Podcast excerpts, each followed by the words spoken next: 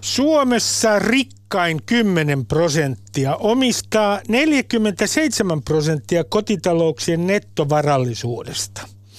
Brittiläisen hyväntekeväisyysjärjestö Oxfamin laskelmien mukaan 42 maailman rikkainta ihmistä omistaa yhtä paljon kuin köyhempi puolisko maailman väestöstä. Mistä nämä luvut teidän mielestänne kertovat? Ylepuheessa Ruben Stiller. Business, business Eliitin lippulaiva Financial Times kertoi vähän yli viikko sitten, että kapitalismi on rikki ja jotain täytyy tehdä. Näin kirjoitti muun muassa Martin Wolf, joka on varmaan kaikkein kuuluisin talouskolumnisti läntisessä maailmassa. Me diagnostisoimme tänään potilaan kapitalismin, kerromme taudin oireet ja määräämme lääkkeet. Ja sano heti tähän ohjelmaan aluksi, että minä en tajua yleensä taloudesta yhtään mitään, mutta olen kutsunut tänne kaksi henkilöä, Kaksi professoria, jotka toimivat lääkäreinä ja määrittelevät diagnoosin. Mika Maliranta, tervetuloa. Joo, kiitoksia. Hyvää iltapäivää. Ja Heikki Patomäki, tervetuloa. Kiitos paljon. Aloitetaan tällä. Tämä Martin Wolf, vaikutusvaltainen kolumnisti Financial Timesissa, kertoo, että potilaalla potilas kärsii tulonjaon epäoikeudenmukaisuudesta. Potilas on, kärsii myös alhaisesta tuottavuudesta. Hän yrittää koko ajan siirtää varoja veroparatiiseihin. Ja lisäksi potilas kärsii siitä, että siis kapitalismi, että ää, suuret jylläävät markkinoilla ja estävät ää, pienempien pääsyn ää, markkinoille. Nyt mä kysyn teiltä heti aluksi, kun tämä kapitalismi ma- makaa tässä pöydällämme, mikä on teidän mielestänne ää, diagnoosi, jos Mika vaikka aloittaa? No tota, niin kuin sanonta kuuluu, niin ehkä hyvä aloittaa niin sanotusta isosta kuvasta. Tämä on ehkä tyypillinen. Ja silloin kun puhutaan isosta kuvasta, niin silloin mä mietin koko tellusta ja sitten ehkä niin kuin, aikavälikin on ehkä muutama vuotta pidempi, mielellään 10-20 vuotta.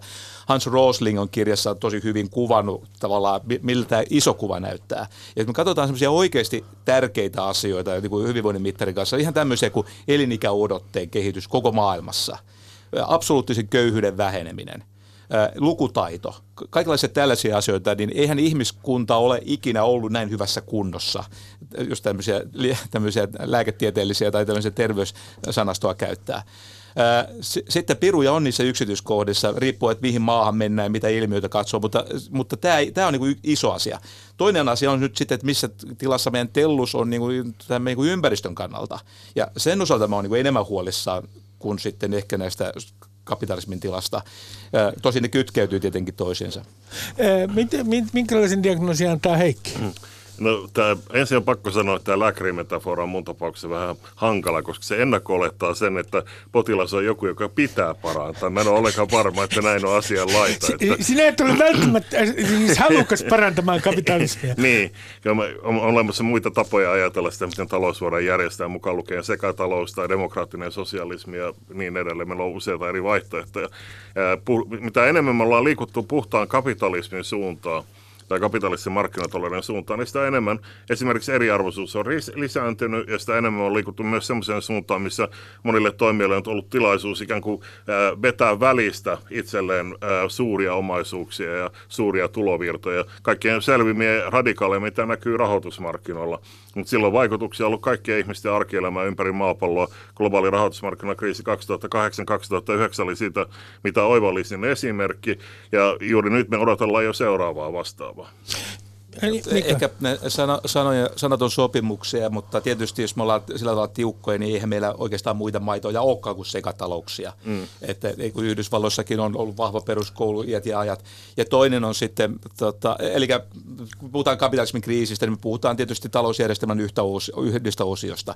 Ja nyt me sitten, tämä aikaperspektiivi on hyvä aika olla pitää mielessä. Tietysti tämä finanssikriisi on ollut todella iso asia tällä niin kuin tämmöisellä 10-20 vuoden aikavälillä, ja se on ollut iso asia monelle kotitaloudelle ja monelle maalle, mutta tämä edelleen on hyvä muistaa, jos katsoo tätä Hans Roslingin kirjaa, sitä, sitä, sitä isoa kehitystä, sitten me, me, me, meillä on niin miljardeja ihmisiä, jotka ovat päässeet tota, ää, absoluuttisesta köyhyydestä toteuttamaan elämässä niitä asioita, joita näkee arvokkaaksi. Ja, ja tästä on selvästi nähtävissä, että tämmöinen markkinatalous on ollut keskeinen osa tätä mekanismia. Mutta toisaalta me olemme tienneet, tienneet iät ja ajat, että se kaikkein paras kombinaatio on se, että meillä on toimiva yhteispeli vahvan hallituksen ja toimivan markkinatalouden kannalta. Näiden tasapainosta on aina kysymys. Mutta joo, tämä kehitystä kyllä voi tulkita aika to- toisellakin tavalla, että Yksi näkökohta on se, että meillä oli tämä kultakausi toisen maailmansodan jälkeen, jolloin elintaso nousi merkittävästi ja sillä oli vaikutuksia ihmisten hyvinvointiin.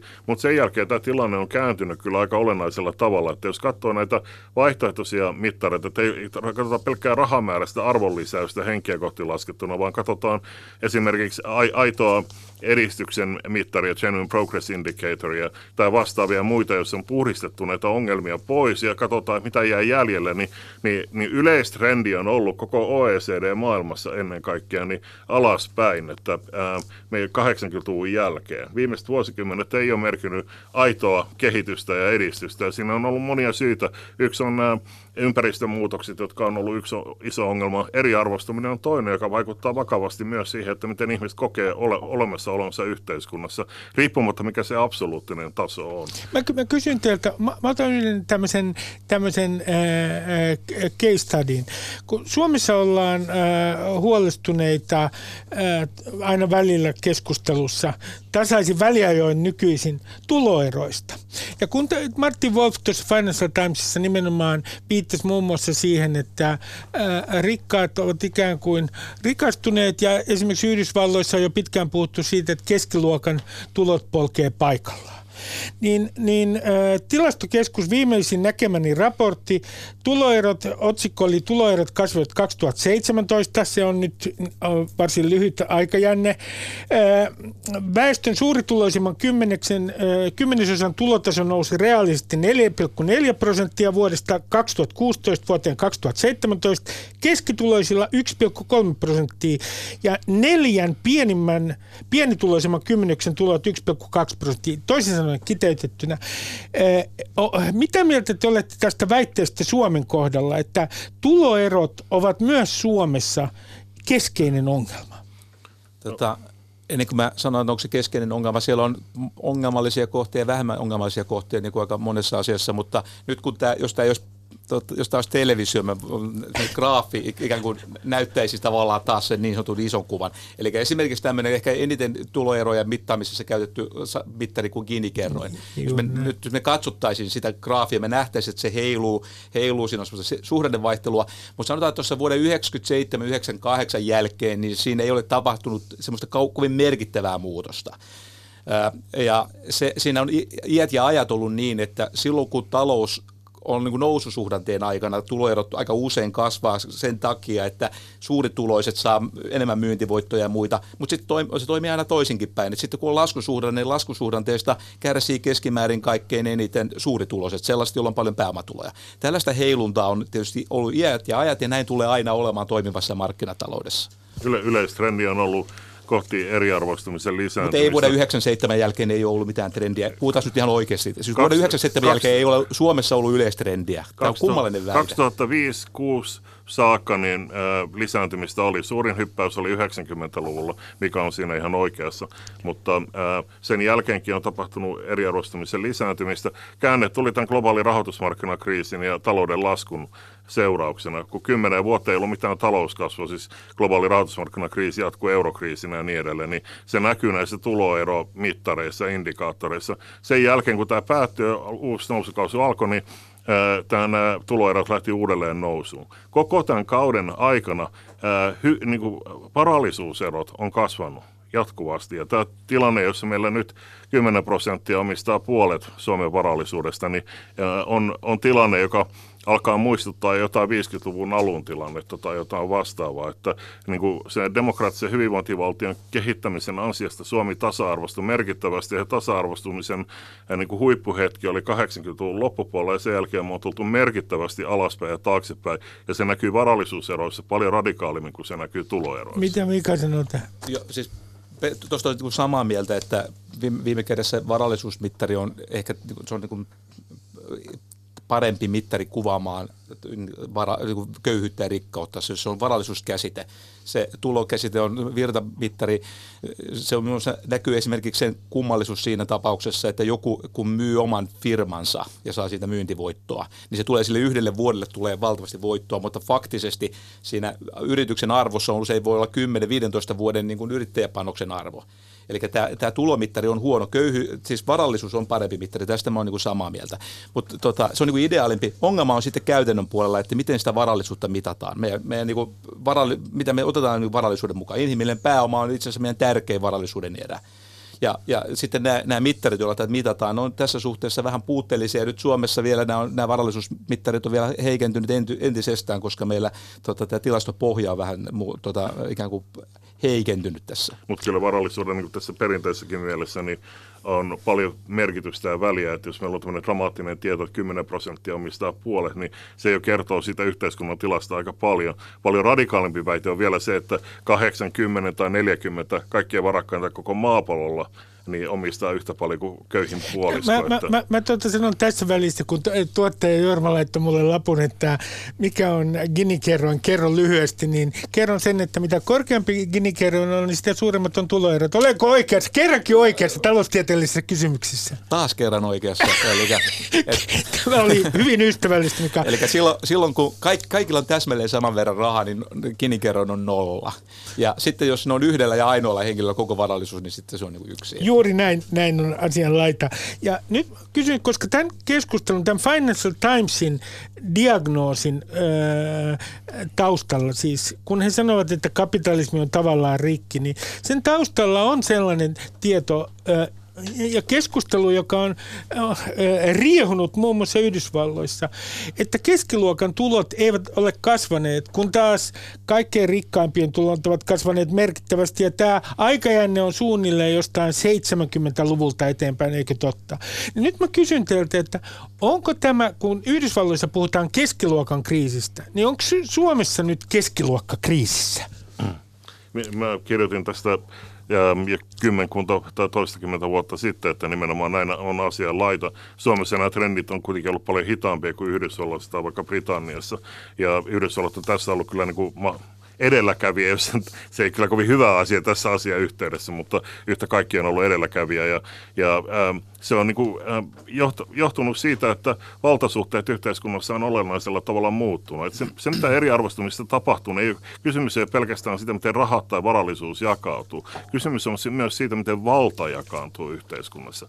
Ja kun me ruvetaan rakentamaan sellaista yhteiskuntaa, tai alkaa rakentua sellainen yhteiskunta, jossa sekä tulot että varallisuus alkaa keskittyä, niin se alkaa vaikuttaa poliittisen järjestelmän muuttumiseen sillä tavalla, että ne, jotka on varakkaampia paremmassa asemassa, alkaa vaatia myös lainsäädännön muuttamista heille edullisella tavalla. Mukaan lukien niin, että he saavat tulevaisuudessa enemmän vaikutusvaltaa asioihin kuin mitä heillä aiemmin oli. Ja tämä on nimenomaan johtanut tähän yhdysvaltalaiseen kehitykseen. Miten, miten sanoo Mika tästä keskiluokan no, kriisistä Suomessa? Nyt jos puhutaan nimenomaan, silloin kun puhutaan Suomesta, niin täytyy pitää mielessä, että Yhdysvallat on ikään kuin eri maailmasta.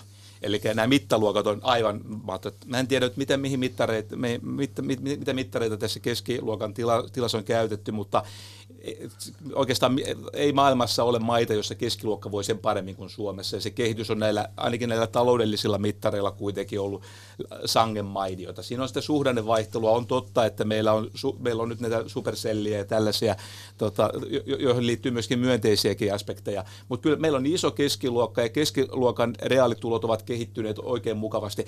Mä, mä olisin vielä enemmän huolissani siitä, mikä, mikä, että miten tämä perässä tulevat, niin kuin ne, jotka on niin tulojakauman siellä vasemmassa reunassa. Mä oon sen, sen verran roosilainen, roosilainen että, että mun mielestä viime kädessä yhteiskunnan ää, tämmöistä, niin, tai yksi keskeinen mittari, millä me arvioidaan yhteiskuntapolitiikan menestystä, on se, että miten huonommassa asemassa olevat ovat yhteiskunnassa pärjänneet. Ja vaikka nämä meillä suur, suurituloiset ovat pärjänneet hyvin, niin sekä pienituloiset että keskiluokka on ihan hyvin pärjännyt. Siellä oli meidän 90-luvun alun kriisi, mutta 90-luvun jälkivuosien jälkeen ei ole tapahtunut mitään merkittävää trendikäännettä näissä asioissa. Tota, äh, mä olen ihan samaa mieltä siitä, että, että Rawlsilaisittain, että kaikkien heikoimmassa asemassa olevien ihmisten asema on on hyvin tärkeä tai kaikkein tärkein asia, mutta poliittiselta kannalta tämä keskiluokan häviäminen on kuitenkin, tai sen aseman haurastuminen, niin on, on kuitenkin hirveän merkittävä, että kysymys ei pelkästään tuloista, niin kuin sanoin, vaan myös vallasta ja myös siitä, mikä on niin kuin ihmisen paikka yhteiskunnassa. Kun meillä on ää, esimerkiksi työmarkkinoilla lisätty joustoja, Euroopan unionissa puhutaan tämmöistä joustoturvallisuudesta, mikä käytännössä tarkoittaa sitä, että työehtoja on huononnettu. Yhä useampi ihminen, myös akateemisesti koulutettu, niin joutuu olemaan tämmöisessä prekariarissa työsuhteessa. Määräaikaisissa, määräaikaisissa jotka on muuten vähentynyt. Ja, ja monet, monet ihmiset on, tota, kokee asemansa hyvin epävarmaksi. Ja tämä vielä on, tässä on alueellisia eroja, että Helsingissä tilanne on aika eri kuin monessa muussa paikassa Suomea ja niin edelleen. Ja, ja, ja tämä näkyy hyvin helposti sitten siinä, että politiikka kääntyy kohti tämmöistä niin kuin reaktiota tätä vastaan, joka saa hyvin usein tämmöisen nationalistisen ja populistisen muodon. No mä, mä tota, otan yhden esimerkin. Nyt suolitte anteeksi, tästä tulee niin populistinen esimerkki, että ei mitään. äh, olenko oikeassa, on, että on olemassa sellainen ikään kuin talousteoria, jota kutsutaan äh, journalismissa trickle down economics, eli muruja äh, rikkailta kuin rikkaita. Rikas kissa – makaa pöydällä ja sillä on rusetti. Ja jos tätä rikasta kissaa, jolla on rusetti, jos häntä verotetaan keveästi, ei siis kovalla kädellä, niin silloin siellä niille hiirille, keskiluokkaisille ja muille, jotka ovat sen pöydän alla, niin heille tippuu enemmän murusia sieltä, kun tätä rikasta kissaa ei veroteta kovalla kädellä. Nyt mä kysyn, että onko tässä keskustelussa, joka koskee kapitalismin ongelmia, niin voidaanko me nyt sanoa, että tämä, tämä ää, ää, teoria murusista, jotka valuvat alaspäin yhteiskunnassa sieltä korkealta, kaikkein rikkaimmilta, jos heitä verotetaan keveästi, niin koko teoria on ikään kuin kriisissä tai murskattu. Kyllä näin juuri on, että se on... Ää, jos äh, taloustieteessä usein ajatellaan, että meillä on tämmöinen valintatilanne joko tehokkuuden tai eriarvoisuuden välillä, että, tai tasa-arvoisuuden välillä. Että jos me lisätään tasa-arvoa, niin se vähentää tehokkuutta. Mutta itse asiassa kaikki merkit viittaa ihan täsmälleen päinvastoin. Yksi syy siihen, miksi eriarvoisuus itse asiassa äh, vähentää talouden kasvua, niin on se, että se vähentää myös kokonaiskysyntää taloudessa. Siinä on myös monia muita vaikutuksia, niin kuin, jotka sitten taas näkyy kerrannaisesti myös bruttokansantuotteessa ja niin edelleen. Ähm, jopa OECD viime 2010-luvun tutkimuksessa on, on pikkuhiljaa äh, kääntynyt huomaamaan, että tämä nimenomaan, näin on nimenomaan asianlaita. Ja esimerkiksi 2014 tutkimuksessa OECDssä niin estimoitiin, että Suomi on eriarvostumisen lisääntymisen takia menettänyt noin 10 prosenttia bruttokansantuotteesta 90-luvun äh, puolivälistä, niin tultaisiin tuohon 2000-luvun loppupuolelle. Mika? Aika, kun puhutaan useista tekijöistä ja suhteita mietitään, niin mäkin suhtaudun jossain määrin epäilyksen, epäilen siihen, että jos ajatellaan, että tuleeko suurituloisilta se raha sinne alas, niin kuin muruset tippuu. Mutta nämä asiat voivat olla kytkeytyneet toisen välittävän mekanismin kautta, joka on vielä tärkeämpi. Ja tota, mun mielestä se on nyt olennainen asia. Me, me tiedetään aika tarkkaan se, että meidän reaalitulojen ja meidän elintason kasvu pohjalla on tuottavuuden kasvu. Ja, ja me tiedetään, mistä se tulee. Se tulee tästä useista, useista ho- hoetusta asiasta, mutta se on kuitenkin totta, innovaatioista.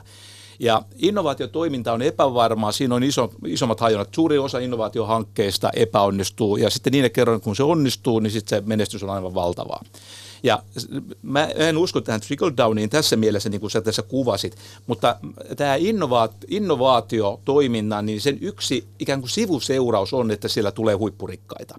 Siis Google ja Facebook ja Mä en nyt väitä, että Facebook sinänsä auttaa suoraan köyhiä, vaan se, se mekanismi, joka tuottaa tämmöisiä valtavia innovaatioita, jotka tuottaa valtavasti hyvinvointia. Ajatellaan nyt Google. Googlen ansiosta meillä on koko väestölle ilmaiset sähköpostit, hakuohjelmat, ne olisi valmiita maksamaan isoja summia rahaa siitä se, että meillä on tämmöisiä onnistuneita innovaatioita, ne saa sitten mielettömiä palkkioita, no niin kuin lottovoittajia.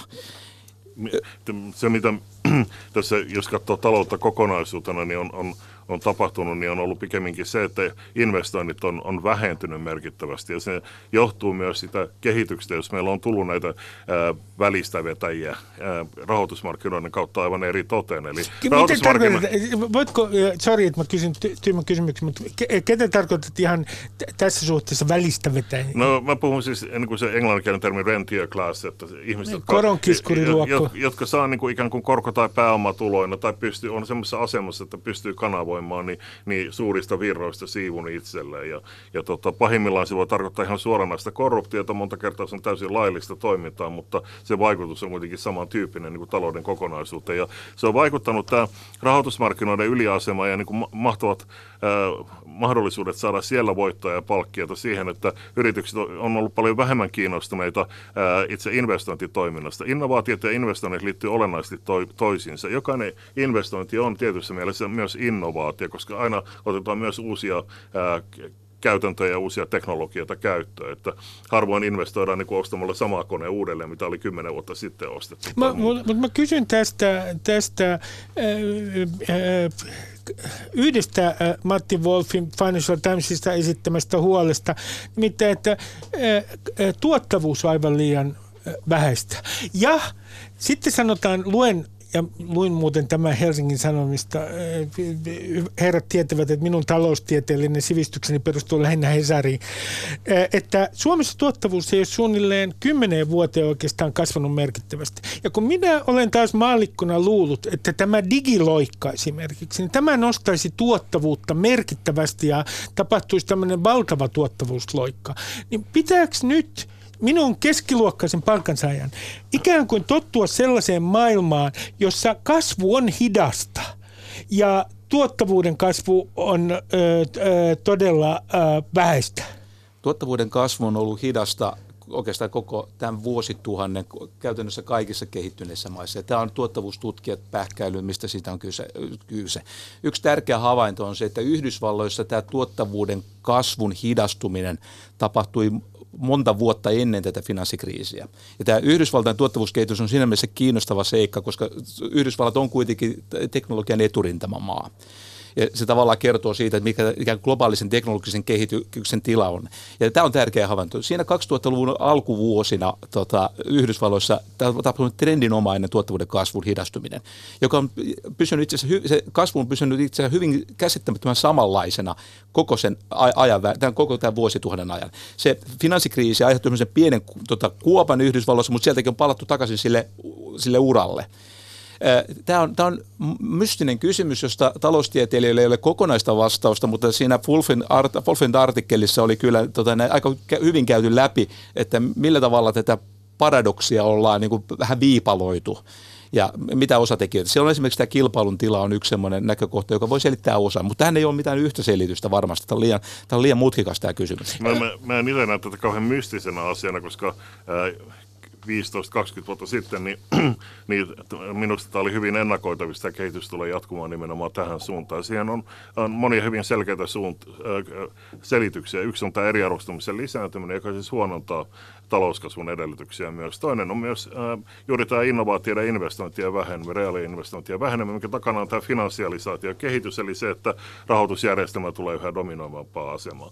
Kolmas olennainen tekijä on se, että maailmassa, jossa valtiot pyrkii kilpailemaan maailmanmarkkinaosuuksista ja maailmanmarkkinoilla toisiaan vastaan, niin tämmöisen sisäisen devalvaation keinojen ja muiden vastaavien keinojen kiky, kilpailukykysopimus on hyvä esimerkki siitä. Alentamalla palkkoja omassa maassaan tai ainakin vähentämällä niiden palkkojen nousua ja, ja ajamalla hy, hyvinvointivaltiota alas tai ainakin, ainakin pienentämällä sitä, niin lopputulos on se, että kokonaiskysyntä lisää, vähenee näissä maissa, niin että se tarkoittaa myös, että toisen maan näkökulmasta vientimarkkinat pienenee. Ja kun kaikki tekee samaa yhtä aikaa, niin lopputulos on se, että kokonaiskysyntä Euroopan tasolla ja myös koko maailmantalouden tasolla vähenee. Ja nämä on niin kuin ihan selkeitä yksinkertaisia selityksiä. Tämä on niin kuin globaali keinsiläinen näkökulma tähän kysymykseen ja ne selittää minusta suuren osan. Sanon vielä, että mikä on sinä oikeassa, että tämä on kuitenkin monimutkainen ja kompleksinen kuvio, että yksi lisäselitys esimerkiksi tässä on niin, niin sanottu Baumolin tauti, eli se, että Mitä kun, se tarkoittaa? Se tarkoittaa sitä, että kun palvelusektorin osuus taloudesta kasvaa, niin siellä työn tuottavuus ei pysty nousemaan samalla tavalla, että, että parturien ää, käyttämä aika hiustenleikkuu, se on suurin piirtein sama nykyisin kuin se oli 50 vuotta sitten tai 100 vuotta sitten. Niin kuin tä, tällainen ää, muutos on myös siinä takana ja, ja sitten meillä on myös kasvun ekologiset rajat, jotka voi vaikuttaa, alkaa vaikuttaa tässä vaiheessa ja myös talouskasvun edellytyksiä. No, tämä, on, tämä on ollut siis paradoksi kuitenkin maailman johtaville tuottavuustutkijoille se, että se tuntuu näin yksinkertaiselta, niin se on tietysti rohkaisevaa. Mutta tätä on tehty, tehty paljon analyysiä, jos on eritelty juuri näitä te- tekijöitä, kysyntätekijöiden roolia, tuottavuuden kasvua, kaikilla on niin osatekijä. Mutta jos on tämmöinen, tämmöinen taloustieteilijöiden, tuottavuustutkijoiden tyypillisesti käyttävä kehikko, niin se kuitenkin tarjoaa käydä läpi näitä, näitä niin kuin ihan kuin teoreettisesti näitä asetelmia ja sitten katsoa, että mitä, missä kohdassa empiria tukee näitä teorioita, milloin ei. Mä kysyn sulta, Mika, näin, että kun tämä Martin Wolf Financial Times, sinäkin viittasit siihen, että kenties on niin, että markkinoille ei pääse tarpeeksi helpolla. Toisin sanoen suuret jylläävät markkinoilla liikaa. Voidaan sanoa, että vapaa markkinatalous ei tältä osin siis toimi. Nyt viittaan semmoisiin jätteihin kuin esimerkiksi Google, Amazon, Facebook. Niin olisiko yksi lääke kerta kaikkiaan tämä? Stillerilääke. Pilkotaan nämä yritykset. Tota, sopiko, että mä pala, tuntuu tähän kohtaan pikkasen vielä tästä tuottavuudesta. Jo. Kun Yhdysvalloissa on katsottu tätä tuottavuuden kasvua, niin se kiihtyi siinä 90-luvun puolivälissä tämä tuottavuuden kasvu, ja se pysyi nopeana vuoteen 2003. Oli tämmöinen nopean tuottavuuden kasvun jakso. Mä en tiedä, oli, miten Yhdysvalloissa tuloerot silloin kehittyi, mutta vuosina 1995-2003 oli hyvin merkittävä tuottavuuden kasvukiihtyminen.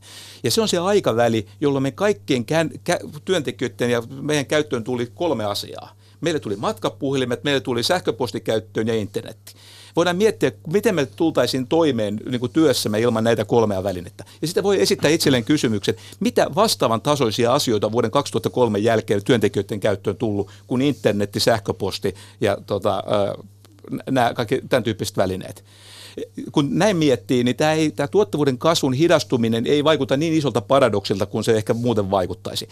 Teknologisessa kehityksessä on aaltoja. Joskus keksitään sähköä ja sen sähkön kanssa, sähkön kanssa keksitään yhtä asioita. Jossain vaiheessa sähkön käyttä, hyödyt ovat otettu käyttöön. Sitten pitää syntyä jotain muuta. Ja mun, mun ajatus on se, että tämä tuottavuuden kasvu voi kiihtyä, jos tulee uusi yleiskäyttöisen teknologian murros. Ja mitä se voisi olla? Se on koneoppimista ja siihen kytkeytyvää robotisaatiota. Mutta tämä kokonaisuus vaikuttaa siihen niin kuin kasvuasteeseen ja miten niitä teknologisia mahdollisuuksia voidaan hyödyntää. Tämmöisiä Schumpeterilaisia teknologiasyklejä kyllä on. Mutta, Tarkoitat luovaa tuhoa? En, en, en ole tarkoittanut sitä luovaa tuhoa, vaan sitä, että uudet teknologiat avaa uusia mahdollisuuksia. Nyt on ikään kuin tämmöisen ryppään tavoin, että ne ei generoi pelkästään sitä itse tuotantoa siinä, vaan monia välivaikutuksia ja kerrannaisvaikutuksia sitä, ää, talouteen laajemmin.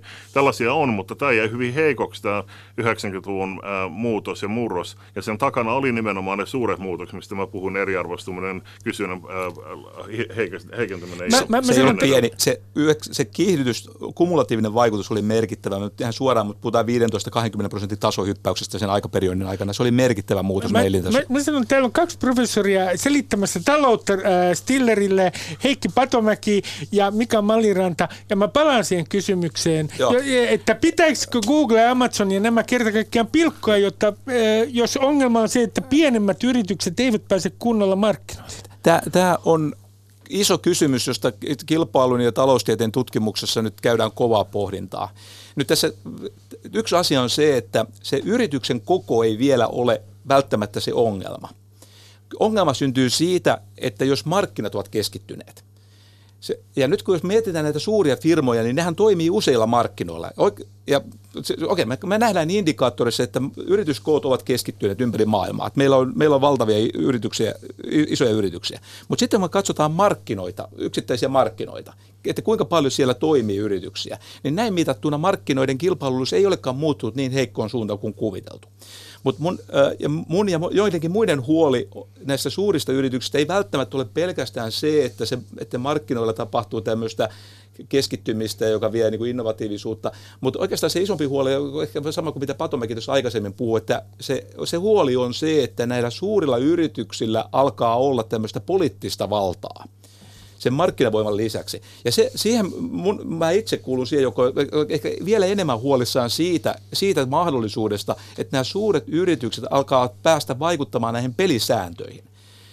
Et, et ei se haittaa, että on ylivoimaisia pelaajia, jos ne on päässeet siihen suureen kokoon sen, sen hyvän kyvyn mukaan. Mutta jos ne pääsee vaikuttamaan pelisääntöjä, niin silloin se saattaa, sillä saattaa olla tämmöisiä pysyviä, pitkäaikaisia, dynaamisia, negatiivisia vaikutuksia. Ja kapitalistisen markkinatalouteen kuuluu nimenomaan nämä keskittymistendenssit. Se on ihan niin kuin lähtökohta ollut. Siinä on monia syitä. Skaalatuotot on yksi, että laajempi tuotannon skaala niin, tai mitta-aste niin johtaa myös sitten yrityskoon suurenemiseen ja markkinoiden keskittymisen ajan myötä. Globalisaatio on vaikuttanut myös samalla tavalla ja usein on niin kuin argumenttina käytetty vuosikymmenien saatossa, että pitää avata kotimaan markkinat kansainväliselle kilpailulle, saadaan kilpailua lisää, mutta se mitä on helposti tapahtuu, jos ajatellaan vaikka viidessä maassa on kaikissa viisi oligopoliyritystä, kansallista oligopoliyritystä samalla markkinoilla. Meillä on yhteensä 25. Sitten kun ne pannaan kaikki yhteen, niin lopulta meillä on globaalisti vain kuusi tai seitsemän jäljellä. Ja, ja tota, näin se vähenee. Ja, ja mitä suurempia ne on niin myös globaalin talouden tasolla, niin sitä enemmän niillä on resursseja myös sitten laajentaa toimintansa uusille markkinoille. Sitten tulee tämmöisiä megayhtiöitä, jotka itse asiassa se firma niin alkaa kontrolloida suurta määrää erilaisia yhtiöitä ja alihankintajärjestelmiä ja tuotanto- ja hyödykeketjuja ympäri maapalloa. Ja se valtavaa niin kuin lisääntyy koko ajan, koska tämä ylivoimainen asema myös tarkoittaa sitä, että paitsi pystyy vaikuttamaan lainsäädäntöön ja niin edelleen, niin pystyy kiertämään veroja, pystyy saamaan rahoitusta muita paljon edullisemmin ja niin edelleen. Ja pystyy myös ää, panemaan työntekijöiden palkat ja työehdot huonommiksi. Ihan tarkoitus, nämä monikansalliset yritykset tota, silloin kun ne pysyy kontrollissa, niin niissä on valtavasti hyviä asioita tuo ja kasvattaa hyvinvointia. Ne on keskeinen syy, miksi ne on suuria, yksi on tietysti skaalaetu, mutta yksi on se, että ne ovat onnistuneet keksimään sellaisia innovaatioita, sellaisia teknologioita, jotka, jotka ovat parempia kuin muita. Eli se suuri koko on seuraus siitä alkuperäisestä hyvästä teknologiasta. Ja tämä on ikään kuin terve, terve peruste sille, että miksi firma on suuri. Mutta se, mikä hyvä on pienen, pienen talouden kannalta, Suomi pieni maa, harvaan asuttu maa, kun tänne tulee monikansallinen yritys, niin se lisää täällä kilpailua monissa tilanteissa. Se tulee toimimaan täällä näin. Mutta jos ajatellaan niin kuin sellaista yritystä kuin ähm, Apple, vaikka iPhonein kehittäminen, niin se, ne teknologiat, mitä siinä hyödynnettiin, ne ei ollut minkään yhden tai kahden tai kolmen yksilön kehittämiä, vaan oli systemaattisen vuosikymmenien tutkimus- ja tuotekehityksen tuloksia, joita oli harjoitettu nimenomaan Yhdysvaltain sotilas- ja avaruustutkimuksen alueella ja julkisilla varoilla. Ja nämä ihmiset vaan laittaa yhteen sellaisia elementtejä, jotka oli jo olemassa muutenkin. Yrittäjyyden u- u- rooli usein on juuri se, että laittaa nerokkaasti asioita yhteen. Mutta Tämä on ei, se yrittäjyysteorian pointti on se. Joo, mutta mä olen siis samaa mieltä siitä, että tai en tiedä, oletko Ruben sitä, sitä mieltä, että ne pitää hajottaa, mutta ainakin minä olen sitä mieltä, että niiden vallalle pitää tehdä jotain se edellyttää myös niiden rakenteiden hajottamista. Minä haluan äh, ennen kaikkea Facebookin hajottamista ja syynä on yksinkertaisesti se, koska olin itse niin sinisilmäinen, että myin kaiken informaationi heille ilmaiseksi. Ja tämä ottaa minua niin paljon päähän, että olen valmis hajottamaan firman. Mutta nyt mä kysyn teiltä, kun tiedän Heikki, että sinulla on ikään kuin tämmöinen kriisivisio. Ja tämä kriisivisio ajoittaa sijoittuu 2020-luku, ehkä 2020-luvun alkuun. Ja sä näet, että tämä ikään kuin globaali talousjärjestelmä ja kapitalismi ajautuu erittäin syvään kriisiin, joka saattaa olla syvempi kuin vuoden 2008-2009 finanssikriisi. Voiko se kuvailla konkreettisesti, minkälaista kriisiä sinä odotat? No ensimmäinen ja kaikkein välittäminen on nimenomaan uusi rahoitusmarkkinakriisi. Ja nämä rahoitusmarkkinat toimii itselleen jätettynä sillä tavalla sen logiikan mukaan, että, että siellä aletaan vivuttaa investointeja, otetaan lisää velkaa, toimijasta tulee yhä enemmän keskenään riippuvaisia, ja sitten ajan myötä, kun nämä arvot lisääntyy ja niitä käytetään ikään kuin takuuna uusien lainojen ottamiseen, niin se järjestelmä tulee myös hyvin haurauksen suhteen, että jos ne arvot vähän muuttuu, niin jotkut toimijat voi ryhtyä tulla maksu, maksukyvyttömiksi, ja sitten se hyvin nopeasti leviää. Se Ähm, kriisi voi alkaa mistä tahansa, laukaiseva tekijä voi olla monenlainen. Äh, se, että jossain mennä tulee alamäki osakemarkkinoilla voi olla yksi laukaiseva tekijä, reaalitalouden joku muutos tai poliittinen muutos voi olla yksi laukaiseva tekijä. Ähm, me, meillä voi tapahtua myös, myös niin kuin esimerkiksi asuntomarkkinoilla jossain niin kuin tämä 2007 tilanne äh, lähti käsistä nimenomaan tätä kautta. Että siellä oli subprime, subprime-lainat niin, Yhdysvalloissa. Sekundalainat siis suomeksi. Että mm. niin, niitä oli paketattu uudelleen ja sitten yhtäkkiä kävi ilmi, että, että tota, ne olikin roskalainoja ja kaikki halusivat vaan päästä niistä eroon, mikä johti sitten ketjureaktioon, niin kun arvo alkoi laskea kauheata vauhtia ja monet joutuivat akuutteihin vaikeuksiin ja ongelmiin. Eli, eli tämä on niin kuin toistumassa nyt, että vaikka tiettyjä tämmöisiä jarruja ja estoja yritetty rakentaa tähän systeemiin globaalin rahoitusmarkkinakriisin jälkeen. Meillä on vähän erilaisia mielipiteitä sen suhteen, kuinka paljon ne auttaa. Jotkut ennakoi pienempää kriisiä kuin mikä tämä 2008-2009 oli. Mä itse olen epäluuloinen sen suhteen, että tuleeko tästä todella olemaan pienempi, koska jos ajattelee sitä niin kuin superkuplan rakentumista siellä taustalla, niin kuin kaiken velan kehittymistä, meillä on ikinä oltu niin korkealla tasolla kuin mitä me ollaan nyt, että velkaa maailmassa on niin paljon enemmän, niin tämä, tämä antaa ainakin tämmöisen niin kuin ensikatsannossa vahvan perusteen uskoa, että seuraava kriisi saattaa olla paljon syvempi kuin mikä on aiempi. Mutta sen poliittiset vaikutukset on vielä tärkeitä. Me, me mennään niihin kohta. Kiitos. Kiitoksia tässä väliin. Tuota, rahoitusmarkkinoiden haavoittuvuus on sellainen asia, joka on tunnettu siis iät ja ajat. Se, siinä rahoitusmarkkinoissa on jotain sellaisia tendenssejä, jotka tuota, Patomäki tuossa tuota, hienosti kuvasi. Meillä on ollut iät ja ajat ja aina välillä laukeaa. Ja, ja nyt mun oma huoli, ny, niin kuin täällä länsimaissa nyt on tavallaan joitakin jo putsattu pois tämän suhteen ja vähän sääntöjä kiristetty. Mun huoli enemmän koskee sitä, että minkälainen aikapommi tikittää Kiinassa ja se tietysti sieltä tulee erilaisia seurauksia. Hetkinen, mikä saanko mä kysyä tässä tarkentavan kysymyksen? Minkälainen se aikapommi, jos kuvailet sitä, niin mikä se Kiina, Kiinassa tikittävä pommi oikein konkreettisesti voisi olla? Mä en tiedä konkreettisesti, tämä on ehkä vähän sama kuin maajäristykset, että me tiedetään San Franciscossa pamahtaa jossain vaiheessa, mutta pirukaan ei tiedä milloin. Ja se on tavallaan sen pointti on se, että, ja se on yksi piine, että jos joku tietäisi sen oikeasti, niin hän tekisi ihan mielettömästi rahaa. Siis joku, joka väittää tietävänsä, niin se ei välttämättä ole ihan rehellinen, koska jos se tietäisi, niin silloin hän, silloin hän niin osaisi tehdä yhtä sun toista. Se on vähän niin kuin devalvaation kanssa myöskin. Mutta tämä, se, että miksi Kiina on, on syytä ajatella, että se on vähän niin kuin San Francisco, kuten maanjäristysalttiuden puolelta. Meillä on erilaisia aihetodisteita ajatella, että siellä on kaikenlaisia epätasapainoja, koska se rahoitusjärjestelmä on kuitenkin kehittynyt aika voimakkaasti ja se, sillä ei ole, ole luon, luontaista evoluutionääristä pohjaa.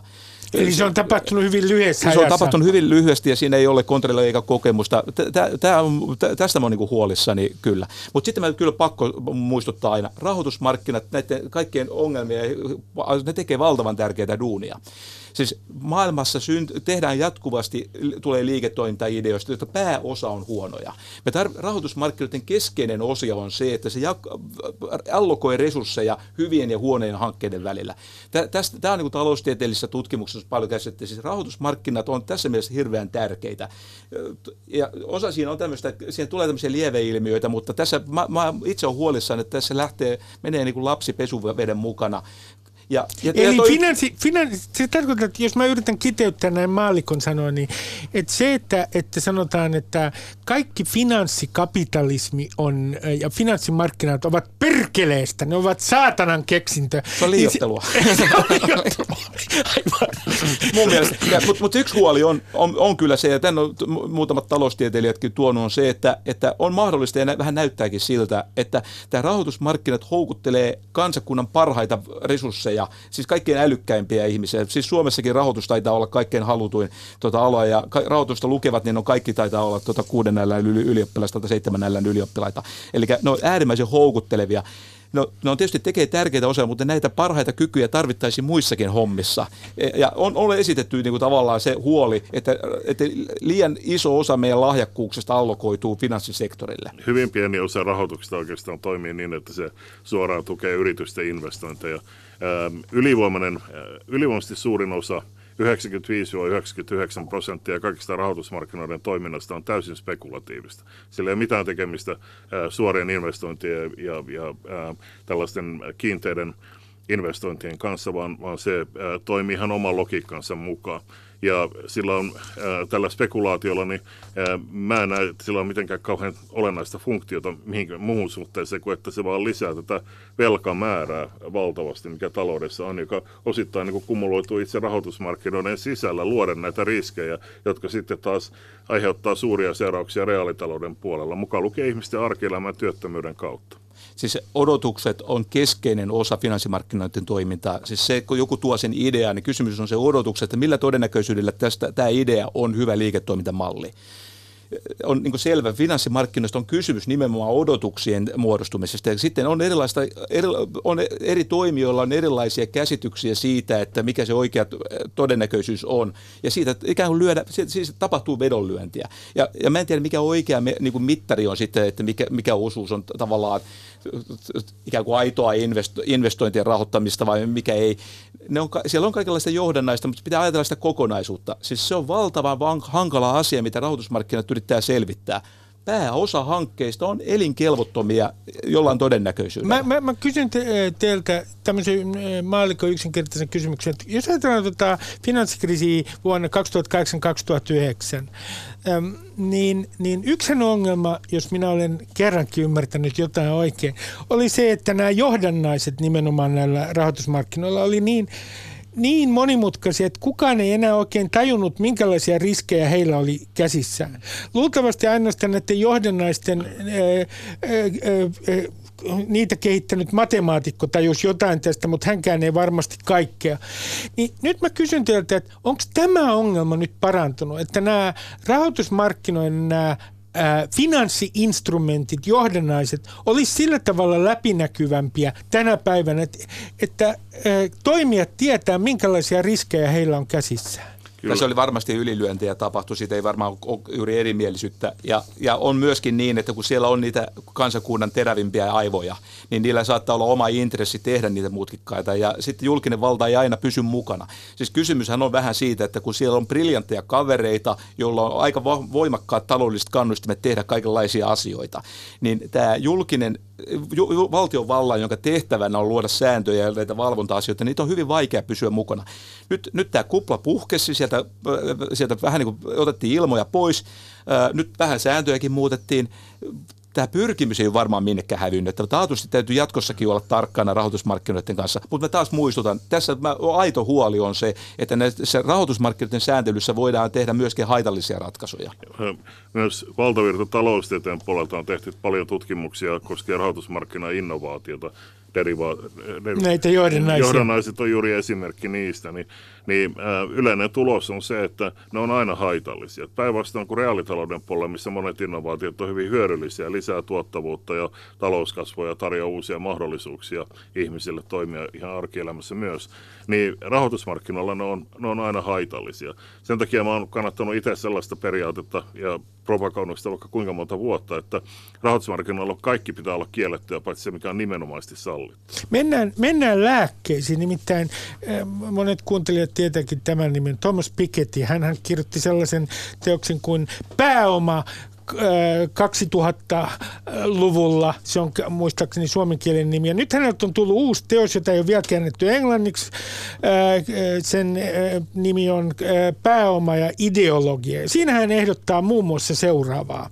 Työntekijöille 50 prosenttia paikoista yhtiön hallituksissa – sitten suurimmilla osakkeenomistajilla isoissa firmoissa enintään 10 prosenttia äänivalta. Sitten huomattavasti korkeammat kiinteistöverot, jopa 90 prosenttia. Sitten ennen kaikkea, josta pidän erittäin paljon.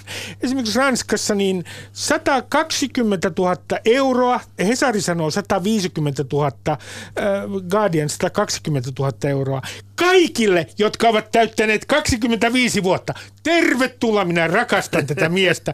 Ja äh, sitten aikaisemmassa kirjassaan hän äh, ehdotti 80, 80 prosenttia veroa USAssa niille, jotka tienaavat vuodessa yli 500 000 dollaria. Nä, tässä on muutamia esimerkkejä. Nyt mä kysyn teiltä ensimmäisenä, että mitä mieltä te olette esimerkiksi siitä, että 50 prosenttia paikoista yhtiön hallituksissa työntekijöille ja siitä, että saa 120 000 äh, alkupääoma tai 150 000 alkupääomaa, jokainen, joka on täyttänyt 25 vuotta. Ja tällä tavalla tasataan kapitalismin ää, epätasa-arvoisuutta, kun se tuottaa nimenomaan tuloeroja. Tota, oliko tämä tarkoitettu Yhdysvaltojen Ranskaa vai kaikkialla maailmassa? Nämä? Käsittääkseni Guardianin mukaan siinä ei yksilöity, että onko nämä tarkoitettu kaikkialle, mutta oletan nyt ensimmäisenä Ranskaa, mutta muistettakoon, että Piketty jo aikaisemmin sanonut, että Euroopan unionissa pitäisi olla sellainen varallisuusvero, joka on, olisi korkeimmillaan 10, 10 prosenttia. Hän on siis kannattanut esimerkiksi Euroopan unionin yhteistä verotusta. Ja, ja myös globaalia pääomaveroa. Siis. Myös globaali pääomavero, joka taisi olla 15 prosenttia jossain vaiheessa. No tota, Piru on yksityiskohdissa, en mä ota kantaa ehkä kuin muuhun kuin se, että tuo kiinteistövero kuulostaa hyvältä. Että sanotaan, että verotutkimuksen yksi tämmöinen tulos on se, että kiinteistövero on muita ha- vähemmän haitallinen vero. Ja ylipäätänsä meidän verotuloja kannattaisi hankkia sellaisista asioista, joissa tämmöiset niin sanotut kielteiset käyttäytymisvaikutukset on kaikkein vähäisimmät. Kiinteistövero, asuntotulovero on tämmöisiä tuota, hyviä veroja tässä mielessä. Perintövero on myöskin siinä oma logiikkansa. Se, se on vähemmän haitallinen kuin tulovero useimmissa tilanteissa. Miten se sanoo, että anteeksi Mika, minä en malta olla sanomatta, kun tässä on Hesari ja todella Guardianin välillä 30 000 ero siitä, että kuinka paljon jokainen ranskalainen, 25 vuotta täyttynyt ranskalainen saisi niin kuin ikään kuin ilmaiseksi alkupääomakseen. Siis äh, mitä sanot siitä, että esimerkiksi Rubenille, joka on täyttänyt muuten 25, niin hän saa, hän saa tuossa alkupääomaksi, niin... niin se, on, tuot... se on täyttänyt kai kaksi kertaa 25, että se on tuplasumma sulla. Ei huono. Hän on, tämä kuulostaa erittäin... Mitä sä sanot näistä ehdotuksista? No kuulostaa ihan, ihan todella hyviltä ehdotuksilta. Että ainoa, mikä tuossa kiinnittää huomiota ja särähtää mun korviin, on se, että, että tämä yritys rajoittaa niin kuin suurimpien osakkeenomistajien roolia yhtiössä, niin on sinänsä ihan oikean suuntainen, mutta niin kuin siinä voisi miettiä asioita vähän perustavalla tavalla. Yhtiövallan, nykyisen yhtiövallan takana on tietty oikeudellinen muoto joka on siis, että yhtiöt on oikeuspersoonia, jotka pystyy omistamaan toisia oikeuspersoonia. Ja että meillä on tämä niin rajoitettu vastuunperiaate, eli limited liability englanniksi, joka tarkoittaa sitä, että ne fyysiset omistajat, jotka omistaa oikeushenkilöä, niin ne on vain rajoitetulla tavalla vastuussa siitä, mitä yrityksellä tapahtuu ja sen veloista nimenomaan ja eri toten.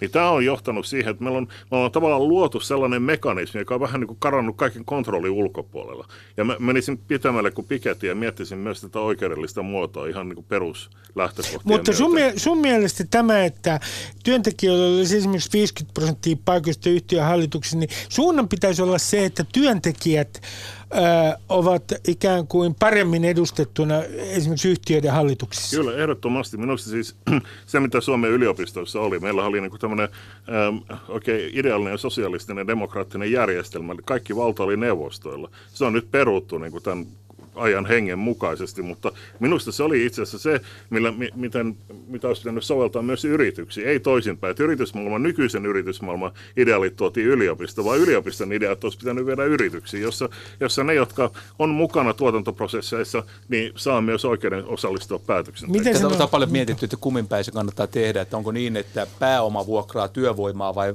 onko niin päin, että työvoima vuokraa pääomaa? Ja tätä niin sanottua työläisitsehallintoa, joka olisi nyt kapitalismin mm. toinen puoli, niin eihän sitä kovin, kovin montaa kertaa kokeiltu ja vielä harvemmin menestyksellisesti. Että Jugoslaviassa oli, tehtiin aika paljon effortteja sen puolella. Ja on olemassa teoreettisia perusteluja sen, sen puolesta, miksi se menee järkevämmin niin päin, että pääoma vuokraa työvoimaa. Sen yksi piirrehän on muun muassa se, että kun siihen liiketoimintaan liittyy aina riskejä – jonkun täytyy sen kantaa. Ja sen ajatus on se, että se pääoma on parempi kantamaan tätä epävarmuutta ja epävarmuutta kuin, kuin päätyö. Ja, ja osa, osakeyhtiön muoto on aivan nerokas järjestelmä, se vielä mahdollistaa tämän riskin hajauttamisen. Siis käytännössä tarkoittaa sitä, että jos yritykselle lähtee menemään huonosti, niin kyllä sitä suhteellisesti enemmän kärsii ne osakkeenomistajat kuin se työntekijät. Työntekijät tietysti myöhemmin, mutta se selvästi, jos se katsotaan esimerkiksi palk- kansantalouden tasolla palkkatulojen heilahtelua vuosittain ja pääomatulojen heilahtelua, niin pääomatulot heilahtelee paljon voimakkaammin suhdanteiden mukaan, ja näin pitää ollakin. Niin, mutta just tämä rajoitettu vastuuhan johtaa siihen, että ainoa mitä nämä osakkeenomistajat menettää, niin on, on niiden osakkeiden arvon, ei mitään muuta. Työntekijät menettää koko elämänsä perusta, eli työpaikkansa. Tota, hetkinen, nyt, ei, siis pääosa ihmistä vaihtaa työpaikkoja, työpaikkaa. Siis idea on, että se, ei meillä elinaika, elin, elinaikaisia työpaikkoja nyt ei ehkä ole, kun jonkun aikaa tuota, Neuvostoliitossa ja ehkä Japanissa. Eh, siis toimivat työmarkkinat on tietysti keskeinen osa, että kun se firma menee hu- konkurssiin, jos on huono yritys, se kuuluukin mennä. Ja sitten meillä on hyvinvointivaltio, meillä on erilaisia järjestelmiä, joilla me pidetään huolta, että työvoima pääsee siirtymään niihin uusiin yrityksiin. Se on osa talouden kasvun dynamiikkaa ollut iät ja ajat. Ja se on aina, työvoiman liikkuvuus firmojen välillä on tämmöisen voi, elinkelpoisen kansantalouden yksi ominaispiirre. Suuryhtiöihin osakkeita sijoittavilla ihmisillä harvoin on kaikki, kaikki munat yhdessä korissa, että ne menettää yhden yrityksen osakkeiden arvon, mutta ja kaikki hyvä niin, muut ja, hyvä niin. kaikki Sen muut takia jäljelle ja on hyvä. mitään muuta vastuuta niistä veloista heillä ei ole. Nyt, ja minusta on ongelma. Nyt mulle tuli yhtäkkiä mieleen, että mä haluaisin te, tässä kohtaa, että te samaistutte. Sovitaan, että te olette tämä hallituksen, nykyisen Suomen hallituksen ministereitä. Ja se, minä muuten pitäisin siitä. Te olisitte, sopisitte sinne paljon paremmin kuin eräät. Ja, ja tuota, äh, nyt mun kysymys kuuluu. Kun tässä ennustetaan Suomessa kuitenkin jonkinlaista taantumaa, muun muassa Etla, niin, niin nyt mä kysyn teiltä, että kun te istutte siellä hallituksen kokouksessa ja te teette päätöksiä Suomen taloudesta, ja kun me olemme tämmöisessä laskusuhdanteessa, niin kuinka paljon suomalaisella ministerillä on loppujen lopuksi valtaa vaikuttaa asioihin? Eikö se ole niin, että kansainväliset suhdanteet määrittelee tämänkin hallituksen kohtalon? Tietysti kyllähän hallituksella ja pääministerillä eniten ja sitten tietysti muilla ministereillä tota, jos vaihtelevassa määrin on tietysti vaikutusta siihen, että minkälaista finanssipolitiikkaa harrastetaan. Nyt, kyllä tämä nyt tavallaan toimii, mutta tietysti täältä kansainvälisestä taloudesta tulee rajaehdot sille, mikä on ikään kuin taloudellisesti järkevää nyt puhutaan tästä ajankohtaisesta suhdannetilanteesta, niin nyt tällä hetkellä meidän työttömyysprosentti on sellaisella tasolla, jota ekonomistit ajattelee, että se on niin sanotun luonnollisen työttömyysasteen tasolla. Mitä tarkoittaa luonnollinen? Se tarkoittaa sitä, että jos se kovin paljon tästä menee alemmas, niin tämä palkkakilpailu johtaa siihen, että palkat lähtee nousuun tavalla, joka sitten itse asiassa syö sitä työllisyyttä. Ja tästä on niin kuin aika, aika tyylikästä empiiristä näyttöä, ja ne näkyy muun muassa liukumina. Eli silloin kun työttömyys alkaa olla näin alhainen kuin se on nyt, niin työnantajat tarjoavat työntekijöilleen suurempia palkankorotuksia, mitä nämä työehtosopimukset määrää joka kertoo siitä, että tämä koskee keskiluokkaakin. Siis ei, ei, ei nämä keskimääräiset liukumat olisi kovin merkittäviä, ellei myöskin keskiluokka näistä hyötyisi. Ja, ja tota, tästä on tulossa kohta, tämän syksyn aikana tutkimusta, mutta mun arvion mukaan me ollaan nyt tässä, tällä hetkellä siinä tilanteessa, että meillä on niin, kuin niin sanottua liukumapainetta. Ja tämä, tämä nimenomainen hetki ei ole se, milloin pitäisi ikään kuin lisätä, tota, elvyttää ja lisätä ikään kuin lämpöä talouteen. Mutta hävin se, että, että tämä muuttuu aika nopeasti, että voi olla, että vuoden päästä meillä, jos meillä on lähtenyt tämä työttömyys kasvuun, niin silloin hallituksen kyllä varmaan kannattaisi olla ikään kuin hereillä tästä asioista ja sitten siinä, siinä vaiheessa tehdä sitten näitä päätöksiä. Mä, mä, mä, ei, anteeksi Heikki, mä, mä sanon vaan tässä kohtaa sen, että, että, että mielenkiintoista, mutta jos ajatellaan te, teidän valtaanne mahdollisena, te pääsette minun hallituksenne heti, molemmat, ja tuota, jos me ajatellaan tämän ministerin valtaa laskusuhdanteessa, niin eikö yksi valta, e, e, eikö hänen valtansa vähentynyt merkittävästi, heidän vapausasteensa, kun heillä ei ole enää mahdollista tehdä poliittista päätöstä devalvaatiosta? Kyllä, siinä heikkeni tietysti. Ja, ja toinen, mikä vähentää faktista val- valtaa, on se, että kuinka paljon sitä velkaa on entuudestaan.